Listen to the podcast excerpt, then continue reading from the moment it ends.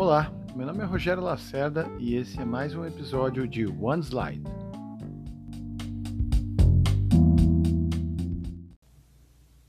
No episódio de hoje a gente vai falar mais um componente importante do teu modelo de negócio. A gente já falou de público-alvo, a gente já falou de proposição de valor, a gente já falou no último episódio sobre canais.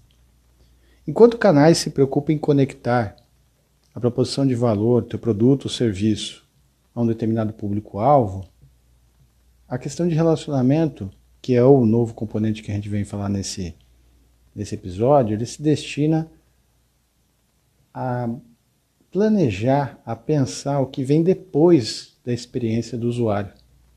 Então vamos supor, canais vai fazer o ponto de contato, a comunicação, a parte de venda e a parte de entrega do teu produto ou serviço a um determinado público-alvo.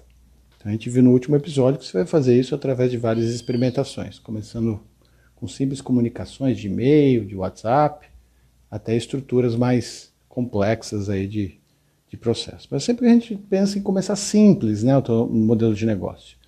Ou seja, com pouco esforço e alto valor agregado. A questão do relacionamento, ela se preocupa com o que acontece depois dessa experiência. Então, depois dessa experiência, a gente procura o, o tal do santo graal do modelo de negócio. O que, que é esse santo graal? Muitos pensam que é a lucratividade, mas é a receita recorrente, né? Porque a gente não quer vender o teu produto ou serviço somente uma vez para aquele usuário. Você quer deixar ele satisfeito e você vai ter que manter essa comunicação, esse relacionamento ativo. Então, o relacionamento é fundamental para manter esse relacionamento ativo e conseguir ofertar novos produtos e serviços. Seja o mesmo, através de uma recorrência, ou seja, de um upselling, que a gente chama, né? que é venda em cima da, da tua base de usuários. E para isso você precisa manter essa comunidade de usuários ativa. Né? Você pode fazer isso com algum blog, você pode fazer isso é, com os mailing list, mas cuidado para não ficar gerando spam, um overload aí de comunicação, né? Saiba calibrar bem o relacionamento. E saiba também, não essa, esse relacionamento não é unidirecional, não é da empresa com o, o usuário, mas também do usuário, que ele comece ele mesmo conseguir alimentar uma base de conhecimento, por exemplo, e manter esse envolvimento.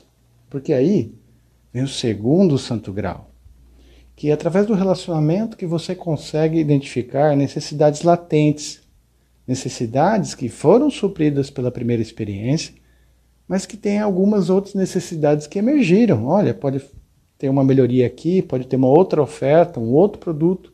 Porque lembre-se, uma empresa ela não vive só de um produto ou serviço e ela não vive só de uma onda de inovação.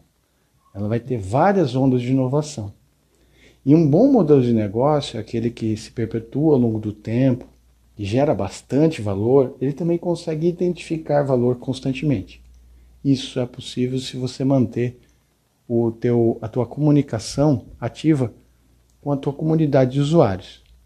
Lembre-se, não de uma forma unidirecional, mas bidirecional. Fazer com que os usuários consigam relacionar, não só dando feedback de 0 a 10, eu acho que isso é uma visão muito empobrecida, mas também que ele comece a sugerir formas, que ele se sinta motivado de falar com outros usuários e propor formas de, de evidenciar as limitações daquele produto ou serviço para você identificar novas formas de inovar tá? Então mantém-se aí atento ao componente de relacionamento com os públicos-alvos. Até mais, aquele abraço.